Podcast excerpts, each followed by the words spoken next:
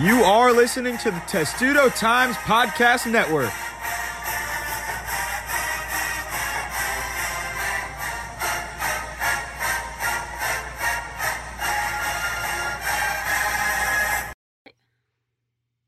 Welcome to the Testudo Times Weekly Podcast. I'm Matt Levine, today joined by Lila Bromberg and Cody Wilcox. We'll be previewing the biggest game of the season for Maryland football against Penn State this Friday night.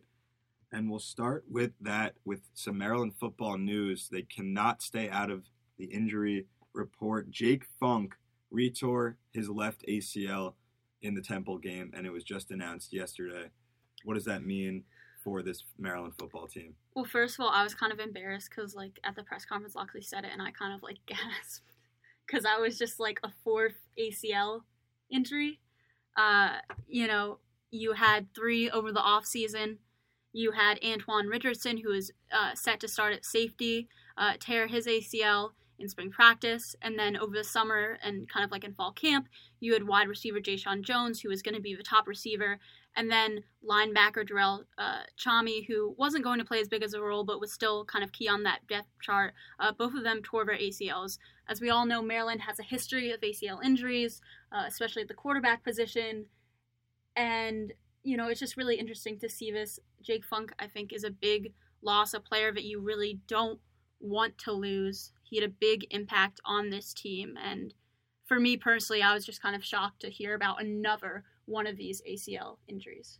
It was it was pretty sad because you know it's been well documented how much time and effort that somebody needs to you know put into the rehab to get back onto the field, and Jake did that all over you know the summer working with his brother who is a certified uh, personal trainer along with you know the, the, Maryland training staff and it's it was just sad to hear but uh, I think it, it's going to be tough to fill his role because in such a crowded running back room, he found other ways to make plays for the Terps, and they're definitely gonna find need to find somebody to fill that role. And you just got a feel for him. I mean, this is the same ACL that he tore last season against Ohio State. That was an injury that was kept a little bit quiet, and he dealt with that over the off season and you know that's got to be rough to then have to go through this whole process right after he's now kind of getting back into his groove we talked about last week we were kind of uh, shocked that he didn't play as much against temple and locksley said that he injured uh, himself towards the start of that game um, and i think that's definitely a big blow especially like you said on areas like special teams and things like that yeah so he did a lot with special teams and he he's a guy that really everyone on the field kind of looks up to him, and the players have called him Coach Funk. So I think that's just a big player to lose, especially with he was producing so well. He had a great game against Syracuse with that final drive, drove and he ran all the way down the field on a few plays for a touchdown. So he's really a guy that they've relied on this season on both offense and special teams, and now he's not there. They're gonna have to look for Lorenzo Harrison now who we really haven't seen a lot from because he hasn't gotten the time with four stud mm-hmm. running backs already. So now and was coming off a hamstring, you know, kind of mishap that they weren't kind of the most clear on. But so another guy with injury, like injury issues, it, it will be interesting to see how much load he gets because Funk really didn't he didn't get that much that many touches. Obviously, with three running backs that get a lot of the time, but it'll be interesting to see if Harrison sees a big role in the offense now. I mean, the, yeah, the impact of Jake Funk can't be overlooked. Yes, you've got big guys like Javon Leake and Anthony McFarland, but you know, Funk had just 17 attempts and had 173 yards and two touchdowns in three games this season. Uh, he's he played 25 games in his first two seasons with the program, but you know injuries have restricted him to six games over the last two years. But on his career, he has 75 carries for 452 yards, which is six yards per carry, seven and seven touchdowns. And you know he even played a role in the receiving game, 13 passes for 66 yards and two touchdowns, and was just huge on the kick return, whether it was blocking and making tackles or you know his 13 returns for 237 yards, averaging 18.2 yards per per return in his career. It's just I don't you just can't I think sorry, we'll like edit some of that. But Jake is often a player that is overlooked a little bit but he has a huge impact. And as you mentioned, they call him coach. He's someone that this team really looks to for leadership. And it seems like it's kind of, as much as they say this is a next man up mentality, it seems like this could be something that's kind of a big blow for them. Yeah, I'm curious to see who slides back uh, to the kick returning position with Javon Leake. Uh, Locksley was pretty high on uh, Lewis's playmaking ability and putting him back there. Maybe we even see DJ Turner back there with him because he's already uh, one of their uh, punt returners. But it'll be interesting to see who they go with back there with Javon.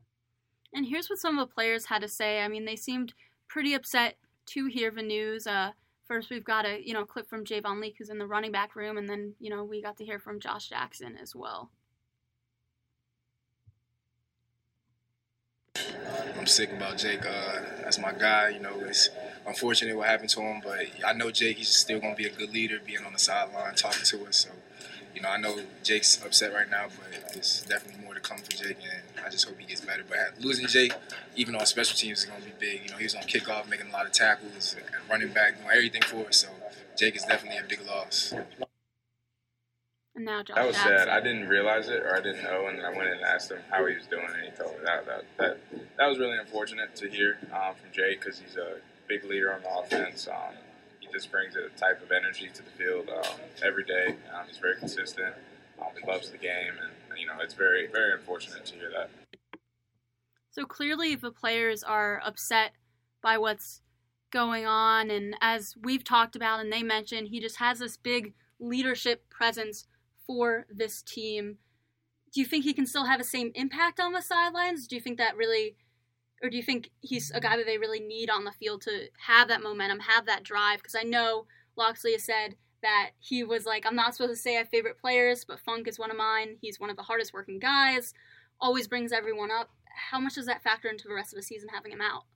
I think it factors more into having him or not having him at practice rather than in the game because he really didn't get that much time and that many touches in the games because of Anthony McFarland, Javon Leake, Tayon Fleet Davis, and really just the game plan didn't involve him so much in the first three games. So I think having not having him at practice will really it it'll help or it will hurt the Terps rather because uh, having him on the sideline, we don't really know if he's going to bring that momentum and hype up the team the way he did when he's on the field during practice. And we don't know if he'll push his teammates to practice as hard as as hard as they did when he was on the field with them. So I think that's something to look out for. But also during the games, he's always been on the sidelines when he's not getting the touches. So I think he's used to that already, like giving his team motivation on the sideline. Yeah, I'm with Matt. You know, Anthony McFarland has previously said we we know about the coach funk stuff, but he, Anthony McFarland has said that sometimes when he doesn't fully understand something or he's missing something, he relies on Jake to explain it to him and to show him what's right. And I think that will be something that Jake will help out on the sidelines during the game. But I'm with Locksley, man. Jake Funk's just he's something he goes overlooked like you said, Matt, but he's somebody that's irreplaceable for this team. And a genuine person. I I- I don't think there's anyone on that team that is more kind and Mm-hmm. um, nice to the media and just a genuinely person who cares about his team, cares about his teammates, and really sets the tone for Maryland. And as much as they say next man up mentality, I feel like that's got to be really tough to get over to see so many of your teammates go down with these brutal injuries. Like, do you think as a player that may then maybe makes you play a little differently because of the fear of an injury? I don't know so much if they fear injury, but I think there might be some concern. I don't know if they're actually so scared to get hurt, but they definitely are, are afraid maybe that the, their teammates keep getting hurt because there's been so many ACL tears. There's been so many minor injuries that have kept players out for a game or two. So I think it's just a matter of when they are scared to get hurt, that's when they do end up getting hurt. But if they play without the fear, they'll be loose and they'll try to and continue to stay healthy. Yeah, you mentioned other players. As we mentioned last week, uh, Terrence Davis is going to be out for a decent amount of time. Uh, for most of the rest of the season, though, he could come back towards the end. Uh, he'll be out for four to six weeks with an MCL sprain. Uh, last week, we saw injuries to Joseph Petrino, um, with a groin. Sorry, two weeks ago when they played Temple, that was a groin injury. Locksley says he will be back for this week, and he also a reporter asked this week why Daryl Jones didn't play as much against Temple, and Locksley said that he had a calf sprain, but is expected to play Friday. But the one injury there that really concerns me is Terrence Davis being out. He had the most starts of anyone on the offensive line, uh, was arguably one of their best offensive linemen, and the offensive line has been a big, big concern. Uh, and also, Jake Funk kind of helped with blocking a little bit too there when he was in, and they were going the other guys. So I think protect the protection of Josh Jackson might be a big concern with that this week. Yeah, it'll be interesting to see how the offensive line responds after the showing against Temple, where Josh Jackson was hit and sacked multiple times. His rhythm was thrown off because of it, or at least it appeared that his rhythm was thrown off, and he it seemed like he was constantly looking over his shoulder for you know who's coming after him next. So we'll see how that matches up against you know one of the best defensive units in the country in Penn State on Friday. Right, and Mike Locksley said this week that uh, when we talked to him yesterday, that the team has taken the time this week and last week to get back to fundamentals, uh, getting some rest, while also getting a head start on Penn State. He says they aren't changing anything dramatically on the offense, and is saying that Jackson's performance against Temple was an outlier. Is that how you guys feel? Do you think that that was just a blimp, or are there major concerns there with Josh Jackson? I think it's an outlier in a small sample size because we saw him in the first two weeks absolutely dominate both Howard and Syracuse. And then he came out and he looked shaky against Temple. And I don't know if it was because he kept getting hit, he had to escape a lot of pressure. And he made a few good plays while escaping pressure, but it was just, I think he's, he said in, week one that he was scared to get hit. So if that's still a thing for him because he was injured last year. If he's still scared to get hit, that threw off his rhythm against Temple. I think that is definitely the outlier in a small sample size. But if he does happen to struggle for the next few weeks against tough Big Ten teams, then I don't know if we can say that it was an outlier. And we can just say that maybe their offensive line can't protect him as best as they can. And he did get hit a lot against Temple. So I think the offensive line will really shape how Josh Jackson plays against Penn State. And I think I think we'll find out if it's an obviously we'll find out if it's an outlier on Friday because Temple was a really solid defense. Um, not to take anything away from Howard or Syracuse wins, but I think Temple and Penn State are up a little bit more defensively, in my opinion. So we'll find out on Friday if it's an outlier or not. I I'm still unsure about Josh Jackson, to be honest. I think it's interesting because he clearly was incredible at Virginia Tech. Um, but you never know how someone is coming back from injury. Like, uh, like Matt said, there can be that concern about getting hit and things like that. He said just the whole team felt off its rhythm against Temple, but I think that this bye week has done him a lot of good. Locksley said that he's had a lot of individual sessions with Jackson to go over film and different things like that, and I think that he can get back on track mentality wise with having that extra week. And before we get into more about football, let's talk a little bit about what's going on with uh, non-revenues. Men's soccer just had a big game on Monday night. Yeah, last night men's soccer defeated St. John's, who was ranked number nine, so it was a big upset for Maryland.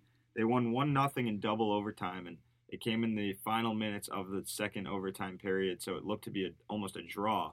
But then um, Maryland found a way to score in that one. Brett St. Martin nailed a shot after it ricocheted off some defenders and that got the Terps the win. So another win that came at Ludwig Field where the Terps escape one to nothing, which they've now done quite a few times here at home. So I don't know if they can get back to the national championship that they won last year, but starting off slow, they did start off slow last season. They're now four and three, 0 and one in the Big Ten.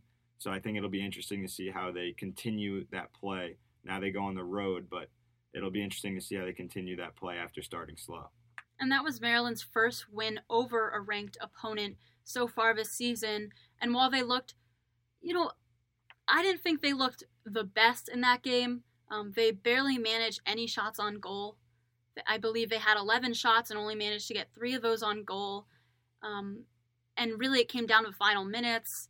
I think they could have been a bit more aggressive. It just seemed like shots were not going where they needed to go. But they did do a great job defensively. St. John's is known as a really offensive power, and so they did a great job stopping them there. But I think that Friday's game that they played against Northwestern, I think, was a big concern. Uh, you know, that isn't even considered that great of a team, and they lost three to one.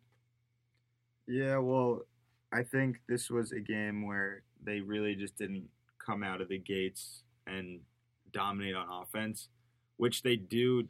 They don't dominate on the scoreboard, but on in the time of possession and how much time they have the ball on the other side of the field, they really do dominate teams and they win those games. But this time, Northwestern really had the ball almost the entire game and they controlled the pace. And Maryland's a team that has to control the pace in order to win. So they really didn't get that much going. And then they had that one goal from Brian Padilla, who I thought that was a stunning goal. He kicked it with his left foot, which he uses a lot, and curled it into the near post. But it was a game where Northwestern really controlled the tempo, and that and that kind of shaped the way the game ended in a three to one score in favor of the Wildcats. Yeah, I'm just doubtful about how far they can go this season just because of the injuries that they've had. Obviously, any team coached by Sasho has a chance, and coming into the season, they missed a lot of the talent, but they had a decent amount. But now they've just dealt with so many injuries that I think that's really starting to catch up to them a little bit. I think they're just trying to keep their head above water at the moment. You know, they've, as you pointed to, Lila, they, they gave up uh, a loss um, on Friday, Northwestern three to one, and they come back and beat a very notable opponent. So it, it it's just been an up and down season for them as far as injuries and everything else goes. And women's soccer has been really up and down too. They lose to Wisconsin in their Big Ten opener three to zero, but then they beat Minnesota two to zero on Senior Day Sunday, and that was the first time that they had beaten Minnesota since joining the Big Ten. And Minnesota had always uh, managed to outscore them, and you know they really were able to erase that and set the tone this year. Um, Alyssa Poarch and uh, Mikayla Dayes both scored goals, and both have been a huge offensive power for them. But the Big Ten is a tough division for women's soccer, and given this, while the team is five, uh, three, and two right now, I think they're going to start facing more and more adversity. Um, but I do think that they look better than they have in recent years, already surpassing their win total from 2018. I agree. I think they, they look a lot better, but the team still hasn't been able to put uh, together back to back wins since their first two games against Georgia Southern and New Jersey Institute of Technology. So when they travel to Piscataway uh, this upcoming week, we'll have to see how they respond to uh, their latest win and see if they can put two back to back. And another team that opened up Big Ten play over this past week was field hockey. Uh, they defeated number 24 Penn State 3 to 1 on Friday. And, you know, they've now won four straight games. And Noelle Frost has been incredible in goal for them with 28 saves and just six goals allowed. And they're about to face a big matchup tonight. By the time this podcast comes out, the game will have already have been played, but they'll be facing uh, number six Princeton. Yeah, that game is Tuesday night tonight in College Park. A rematch of the Final Four from last year. And the Terps actually played Princeton twice last year, winning both of them in overtime. The first one came on September 18th last year, and Maryland won 5 to 4 in double overtime. And then they faced each other again in the Final Four, and Maryland won that one 1 to nothing in a, in a single overtime on a Bibi Donraadt game winning goal eventually became the Big Ten Freshman of the Year, and that goal sent them to the national championship. So this is a game and and two teams that have a lot of history together and with each other, and I don't think we can put anything past them after Maryland's won four straight games. Now they have one loss, which came to Duke, who was ranked number three at the time and is now number two. So they're one spot ahead of Maryland. But I think Maryland always finds, or usually always finds, a way to kind of beat these really high ranked teams. And they are one of those high ranked teams. They're number three, but they're playing the number six team in Princeton. And I think it's a big game. And I think they are very well coached enough to beat a team like Princeton. And because the game's tonight, by the time we drop the podcast, the game would have already been played. I'm going to make a prediction. All right. Terps win five straight. 1-0 Maryland in College Park. Does it go to overtime? Because there's a huge history of that with Princeton. Double overtime. Double overtime. Double overtime. I'm not looking forward to editing double overtime games tonight. Two in a row. Well, if it's my prediction, then you know it's going to be wrong. So, And with volleyball, they're going to be starting Big Ten play on Wednesday against Ohio State. They had a historic weekend recording their 1,000th win in program history, while Erika Pritchard recorded her 1,000th career kill, even though she is just a junior. The Big Ten, one of the, is the best volleyball conference in the country. How are they going to do this year in Big Ten play, guys? I think they'll do a little bit better than they did last year. And last year they were kind of in the middle, towards the end, towards the bottom of the Big Ten. But I think they'll be in the middle again, maybe a little bit towards the top this time. I think they have a lot of talent and a lot more experience than they did last year. They returned a lot of starters and a lot of players. Really, they lost two players in Liz Twilley and Abigail Bentz mainly, but I think with the experience and with Adam Hughes now having some more experience coaching Maryland, they have a good shot to compete in this conference, which is one of the best in the country. And they have a shot to get back or try to make the tournament, which they haven't done in a long time. So I think this is a big season for volleyball and a big conference that they're playing in. It'll be they'll, they'll have a lot of tough games, but they'll come out in probably the middle of the pack in the Big Ten. and I'm with Matt. It's it's Adam Hughes. It's his second season, correct? Yes. Uh, yeah. So I think he'll show a little bit of more improvement uh, with the team this year, and I'm. He actually stole the words right out of my mouth. I think they're going to be a much better team this year and about middle of the pack, a little above that as well. Yeah, last season they finished in eighth place, going nine and eleven. You know, so not great, but it was actually their best record in Big Ten since joining in 2014. But I have to say, I'm a little bit concerned. They went eight and four in non-conference play. I would have liked to seen you know a bit more wins there. I think there are some losses that they shouldn't have lost, and I think also a lot of games have gone to fifth sets, and I think they need to come a, come out a bit more aggressive from the jump. So we'll see that. And now the matchup everyone has been waiting for. Let's get back to talking about Penn State. And while there seems to be more optimism this year, there the history uh, with Maryland Penn State is certainly lopsided towards the Nittany Lions. Penn State leads the all-time series. Their record is 38 2 and 1 and Penn State is 13 and 1 all time when playing Maryland in College Park. So obviously history in favor of the Nittany Lions and it has been in the last couple seasons Maryland hasn't won against Penn State since 2014 and that came in against Penn State at Penn State. So it's eh, another matchup here in College Park which has gone in favor of Penn State almost every time. And the last two seasons that they've played, Maryland only put up six combined points, a field goal in each of those games. So that's something that I think will be broken this time. I think Maryland will definitely score a touchdown this this game on Friday. But it's interesting to see how they've only put up six combined points in the last two seasons against Penn State. Yeah, and I remember uh, watching these games. Uh, I was uh, watching with some family friends who were Penn State fans, and uh, that game did not go over so well. While we were in the same room for one of them and at the game for the other one, so I definitely think they'll put up more points, and it should be a little bit more offensive production on the Terps end this time. Right. So if you look at the past two matchups, last year uh, they lost. Penn State was ranked number 15th in the country. They lost 38 to 3, and that was at Penn State. Maryland, who is known for its rushing, especially last season, only had 74 rushing yards, getting just 2.1 yards per attempt. They only managed 13 first downs and 4.4 yards per play overall.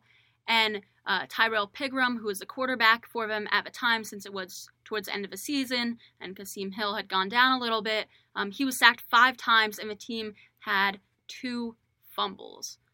They clearly can disrupt Maryland's strengths, or at least they have in the past. Well, now I think Maryland's offense is a completely changed team, obviously with a new quarterback in Josh Jackson. And not to say that Kasim Hill and Tyrrell Pigrome can't throw the ball, but Josh Jackson is much more talented in passing the football and Penn State really hasn't seen that from Maryland in quite a long time. So now, obviously, Penn State's defense is one of the best in the country currently.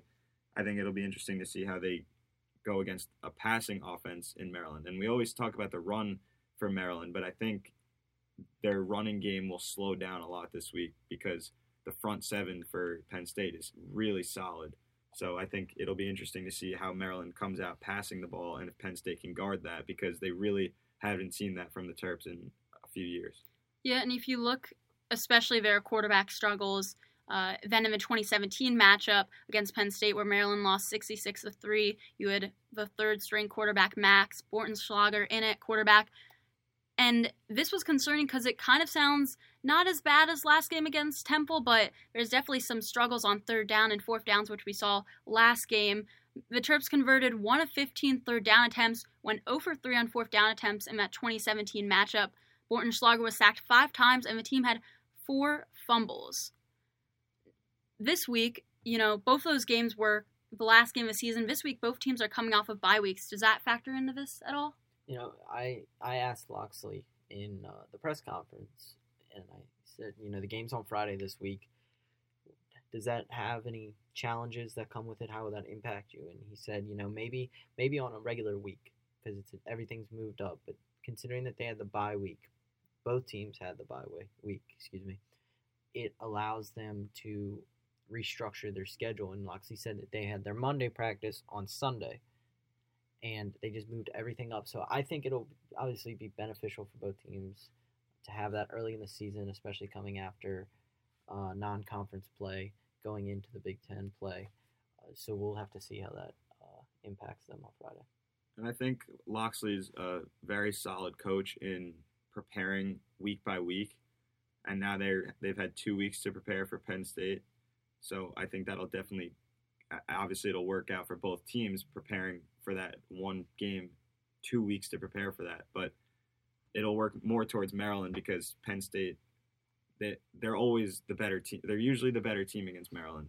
So Maryland's gonna have to do more preparing to beat them, and I think Locksley does a good job of doing that week by week. And now they've had the bye week, which allows them to have multiple weeks to prepare for the Nittany Lions. And one thing I'll add real quick is that we we try we talked to a few players yesterday, and we asked them about the hype surrounding the game. You know, the university's bringing extra bleachers for students. Like it's the blackout game. It's Friday night, prime time. You know, and every one of them pretty much said, you know, it's just another game. We're just taking it, you know, week by week. Locksley describes it as a journey, and every one of them just said that it's just another game. So we'll have to see. And speaking of journeys, it's interesting to note that when Mike Locksley took over the program as an interim head coach in 2015, while he didn't do great as an interim head coach, he did do well, you know, decently in his first game. It was against Penn State was his first game, and despite just coming into the job and all the chaos going on with the program at the time, he almost led the Terps to beat Penn State. They lost 31-30, and so clearly, you know, he knows James Franklin well. Um, there's a history there, and I think that, you know, even when he was underprepared, when he wasn't the type of coach he was now, um, he managed to, you know, figure out Penn State a little bit. I think that can be a positive sign, and that'll uh, be interesting for him to now, you know, play them again as head coach for Maryland. And as we said, you know, the team is trying to focus just on this week. They'd like to focus on themselves. But let's hear a little bit of what Locksley did have to say um, about Penn State in this matchup. I mean, they're a well coached team um, in all three phases. You know, they've got dynamic skill at the receiver position. You know, number one is a big time player for them. You know, they've, they've, they've got three guys. I know Justin Shorter, the big, big single side receiver, is about a 6'4", 230 pound, really physical guy. They rotate three running backs in there, but I think it all starts with the quarterback Clifford. Um, he's a guy that can beat you with his arm and his legs. Uh, you know, he's made plays where I've seen him run away from defenses uh, as a ball carrier, but also has thrown the ball really well. You know, when you look at those guys on defense, I think up front, their front four are very concerning to us, along with the two inside backers. Their front seven, uh, very stout, very athletic.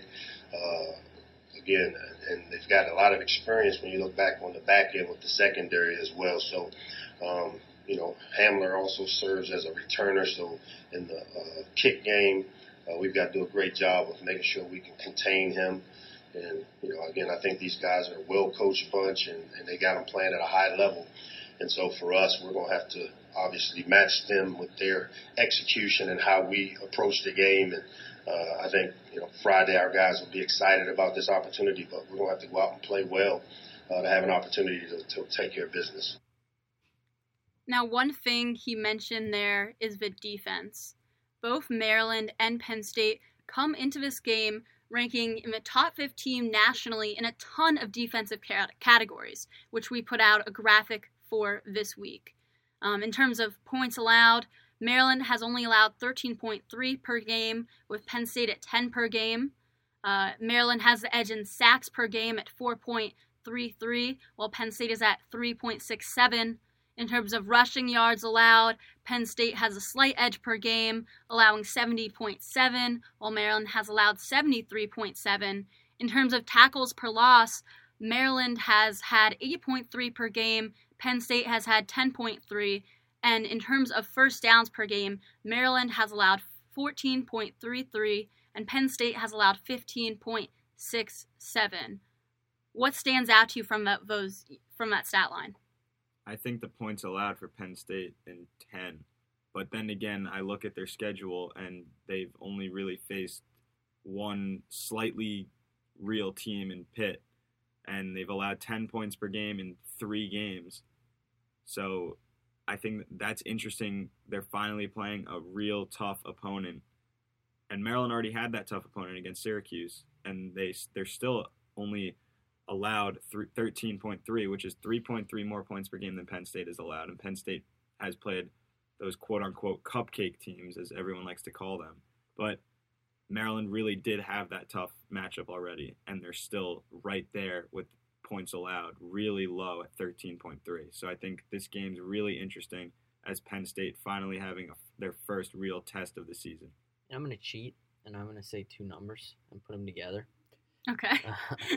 so uh, obviously the sacks with 3.67 really stands out along with the tackles for loss with 10.3.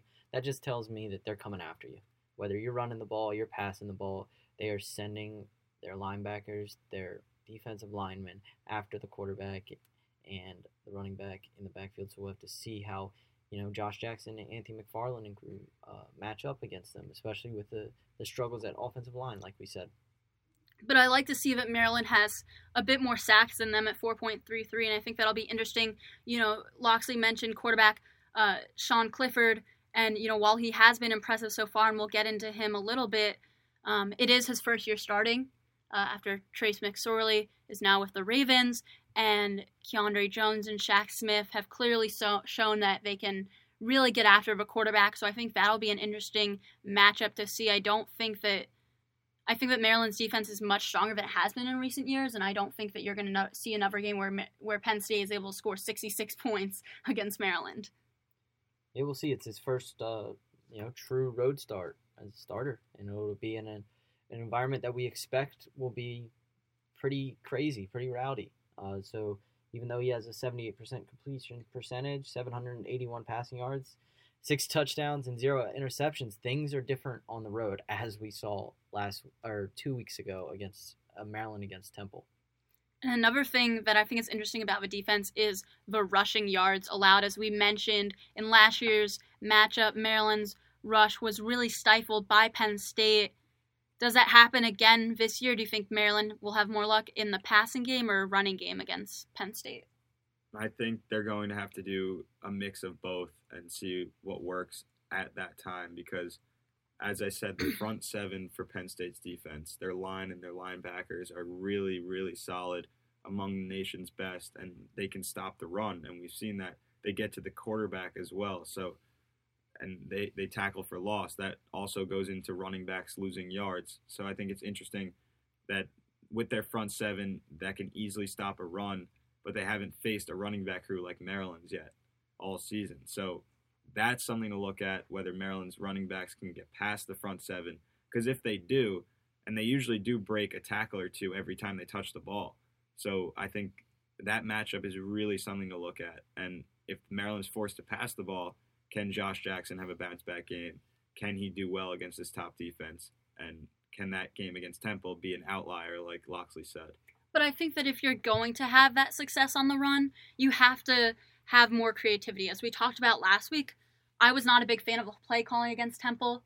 I think that they needed to show a bit more versatility in how they were using their running backs in terms of, uh, you know, not just running the ball up the middle. And, and I think when you play a team like Penn State that uh, is kind of similar to Temple and having a really strong upfront upfront defense, you have to find new ways to kind of trick them out and new ways to use your running back so that you know you're giving yourselves a chance. And um, I know that this week Javon Leake mentioned, you know, uh, kind of running, you know, some like outside pitches and uh, really running on you know the outside edge. And I think that could be a really big factor for them is really just mixing up the play calling like that. But I do think that just given how well Penn State defends the rush, I think that there might be a bit more reliance on passing in this game. Um, of course, we'll see with that, but I think that Josh Jackson could have a big bounce back game. And I think this is really when Locksley brings out, you know, his running backs. We've we've seen multiple running backs in formations before, but I think he lets them loose against Penn State, and I think they get more involved in the passing game because I think with Penn State coming after the quarterback and the running back, it sets up the play action pass. And that's when you get Anthony McFarland one on one with a linebacker in the open field. So I think the running backs will be completely involved in the passing game. Uh, and they might, you might even see one of them as the leading receiver. I'm excited to see McFarland uh, line up against this defense.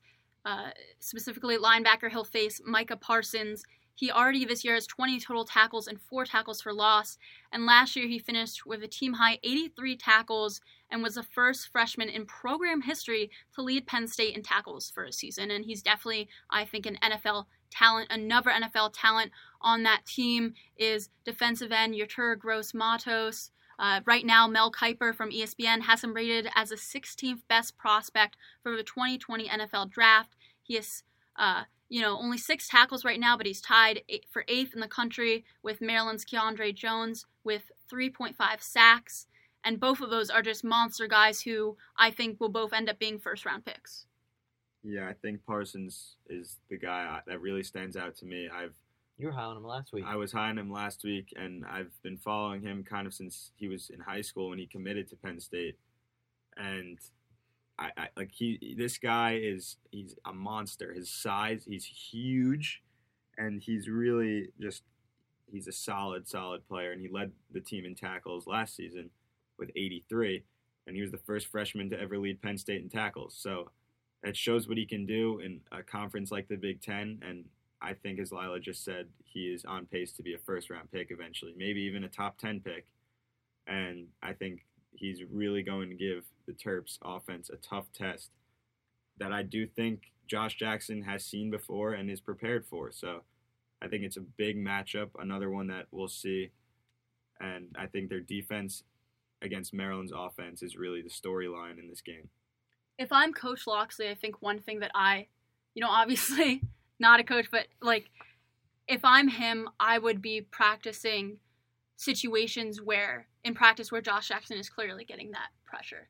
Um, because I think it's just going to be in- inevitable in this game that, you know, that Penn State's defensive line can probably outpower Maryland's offensive line, especially with the injury to Terrance Davis. And so I think that Josh Jackson needs to be prepared to know that he's going to have to face a lot face a lot of pressure and know that he needs to make those quick decisions on the runs to not get phased by that defense. And I think I think they mentioned doing that a little bit in practice, where if you're getting him in those situations where he's con- constantly practicing with having guys in his face, with having the pressure, having the throw on the run, having to make those moves, I think that'll find them success. But I think if they go into this game um, not expecting that pressure or not prepared as much for what to do in those situations, I think that could really uh, end up hurting the Terps. Yeah, we always talk about quarterbacks having a clock in their head. You know, one Mississippi, two Mississippi, three Mississippi, get rid of it.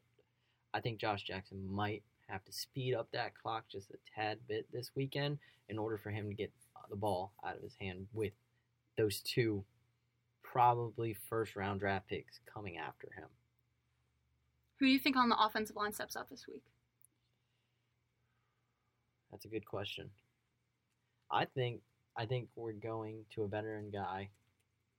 I think Ellis McKennie steps up this week, and I think he does a good job for the Terps, so that they're able to put some points on the board.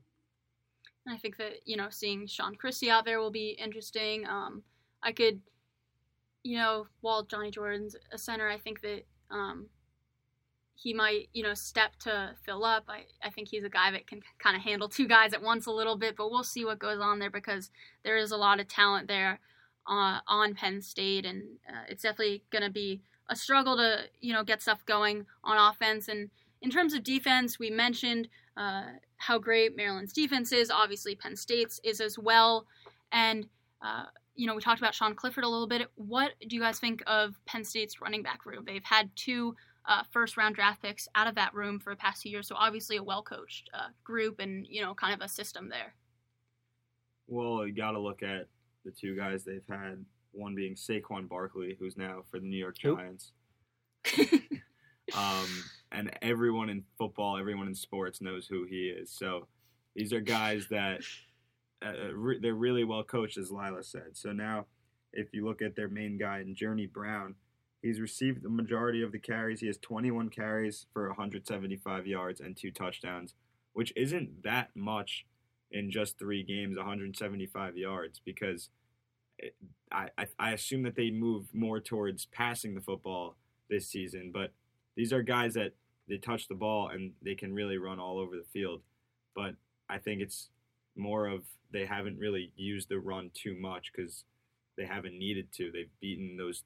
The only tough game they had was against Pitt, but I think 21 carries for 175 yards. It shows that he can do a lot, but he hasn't done it yet. And I think we're we're waiting to see what Brown can do for Penn State, but it, I don't know if it'll come against Maryland this week because Maryland's defense has been really, really solid against the run, as we mentioned earlier. So I think that's another interesting matchup in this game. And on the receiving end, KJ Hamler, who Locksley mentioned, looks really, really good. He right now has 10 receptions for 245 yards and two touchdowns, and uh, he's something that I think the secondary is really going to have to look out for. Yeah, and the last time that Penn State played Maryland, he had three catches for 90 yards. He didn't score, but he's obviously a playmaker that they'll have to keep an eye on. Yeah, he's a guy that can really just make space for himself and get open, and he is he's really fast. He's a quick wide receiver.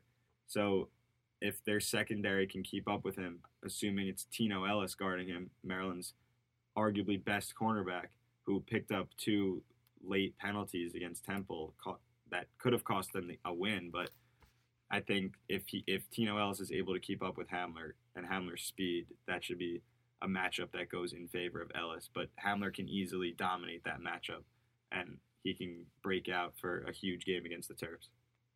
And there's going to be some extra meeting in that game for Maryland. Locksley has talked a lot about Coach Friedgen coming back as an honorary captain. There's going to be a lot of players back. And I think that'll be really interesting to see how that fires up his team.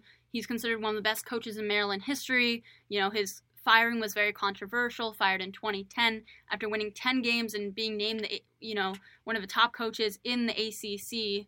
Uh, I believe he was named ACC Coach of the Year that year. Uh, do you guys think that plays a factor at all in the game? Just having, you know, alumni there like Torrey Smith, um, Shawne Merriman, you know, Friedgen. Do you think that gives the Terps some extra motivation? Well, I said when Maryland in the schedule when doing our schedule predictions that the homecoming jerseys for Michigan would give the Terps an extra boost, and I think them announcing this is just another thing that'll get the Terps going, along with such a great crowd that is expected. You know, the blackout game. It's a Friday night. It's prime time. Uh, the stage is set for them, so I think it works in their benefit, and they're they're even more fired up. Yeah, I think having guys that went through the program and coached the program, played for it, the the current players want to show the older guys what they can do, and they want to show out for them, and they really, not that they want to prove to them, but they want to kind of give them a glimpse of what they can do, and I think they all have a fire in their bellies now to perform well against Penn State and not disappoint the older generation of Maryland football. And you can make a statement against the number 12 team in the country. Uh, and right now, Maryland is not, you know, obviously favored. Penn State is favored by six and a half points, and OddsShark has the over under at 60. Can we have some better luck with our predictions this week? Time will tell. What is your prediction, Cody? You know, I called Maryland when we I just mentioned we did our schedule predictions at the beginning of the year, and I'm sticking with the Terps. I have them winning 27-24, and Coach Friedgen gets a nice little homecoming. My prediction, I'm also picking Maryland 31 27. And the reason I'm going with Maryland is because, other than the skill set that Penn State has, I think everything goes in favor of the Terps. They're playing at home. Penn State hasn't played on the road yet this season. They really haven't faced a big team like Maryland yet either. That also goes They in favor of Maryland. though. Maryland is a much better team than Pitt, and Pitt they also face Pitt at home. So I think being on the road, playing against a tough team like Maryland, who was ranked two weeks ago, and also being that it's the Friday night prime time game, blackout game, where all the students or pretty much all the student seats are going to be filled, and a lot of fans are going to show out for this game. That gives a lot of energy behind the players and that causes them to play better and you can't can't really argue against that when you have your home fans there that home team always plays better and that's home field advantage and Maryland has that in this one I think they escaped 31-27 against Penn State I think you guys are being just a little too optimistic. I think that if Maryland had showed up better against Temple, I would have said Maryland would win this one. Um, I think of the Big Ten powers now, I think Maryland has a better chance to beat Michigan just because of how that team has looked. I I see this being a much closer game than recent years, but I don't think I can see Maryland winning. Uh, while the while there are a lot of factors in Maryland's favor, I think that at the end of the day, that um, it's just going to be a hard matchup with the offensive line uh, of Maryland and the defense of uh, Penn State. And I think that Penn State is just a really, really talented team. They're obviously very well coached. Um, so I think I'm going to give it a 35 24 uh, prediction with Penn State winning. Maybe I'll be pleasantly surprised, but I think, I don't know, I think you guys are being a little optimistic. We'll have to see. The Terps, Terps, you know, they win the two games, and everybody's believing in them. Then they lose the one at Temple, and it feels like everybody's just dropped off. Well, it's more of like how Syracuse, for me at least, it's more of how Syracuse has looked. I think that Syracuse hasn't proved to be as good of a team as we thought. And I think that people put a lot of stock into that win, but, you know, maybe Syracuse wasn't that good of a team, and Temple just lost to Buffalo. I think that um, is not a good look for Maryland, and I think that there's a lot of similarities in defense between uh, Temple and Penn State just in terms of the talent that they have up front and I think that that could co- pose some problems uh, for the Terps. I'm not a big fan of really looking at how other teams Maryland lost to if they lost to someone else because on any given game anything can happen. And that's why I think coming here a lot of people aren't really expecting Maryland to even be in this game. Lila, you're giving them a good shot to win at 35-24 at Penn State. That's a close call, but Cody and I have the Terps winning and I think a lot of people don't really or aren't really giving them a chance at all because they're looking at who they've lost to already and they're kind of overlooking that we that Maryland really did beat Howard and they beat Syracuse. And although you did say Syracuse hasn't really proved themselves they were number 22 at the time. So Maryland coming off 21. 21 sorry. So coming off that ranked win against Syracuse they then didn't really play that well against Temple. And I think as Locksley said that was an outlier game for Josh Jackson. I think he performs really solid in this game against Penn State, and he really had tough competition in the ACC at Virginia Tech. So I think this is his first really, really, really hard team to face, as Syracuse hasn't proven themselves just yet. But Penn State is a team that always proves themselves, and I think Josh Jackson will come out and have a really solid game.